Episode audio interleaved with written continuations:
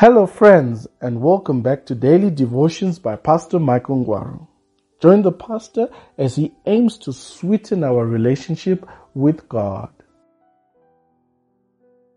Good morning, friends. Welcome to Morning Nugget. My name is Michael Ngwaru. It's always a pleasure to have you around. Let us pray. Our Father in heaven, we want to thank you, Lord, for this time that you have given us and pray, Lord, that you may turn this day to be a great day in our lives. In Jesus' name we pray. Amen and amen. For our morning nugget, friends, we are considering Proverbs chapter 15 and verse is 1. I'll be reading from the New King James Version and I read in your hearing. A soft answer turns away wrath, but a harsh word stirs up anger. May the Lord bless the reading of His word. I don't know if you are getting what I seem to be getting here. Maybe let me put it in a form of a question. How should you react should somebody approach you with the rage and the anger and they are boiling and they are almost at a loss of words. They are explosive and sometimes they are not choosing their words.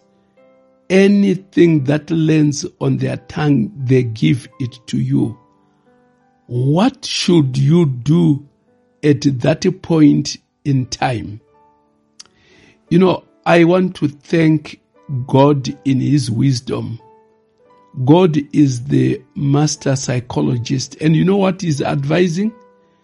God simply says, when somebody approaches you that way, you need to opt deliberately to be different from the way they are presenting themselves.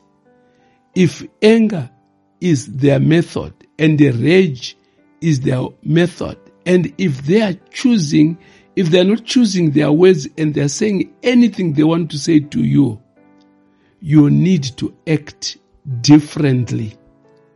Let them have the day, but you may be the one to make the day. What am I saying, friends? The Bible is simply saying two wrongs do not solve anything. When you are angry and they are angry, at the end of the day, you continue to stir anger in each other to a point where the tension rises and without you knowing, both of you regret that particular day.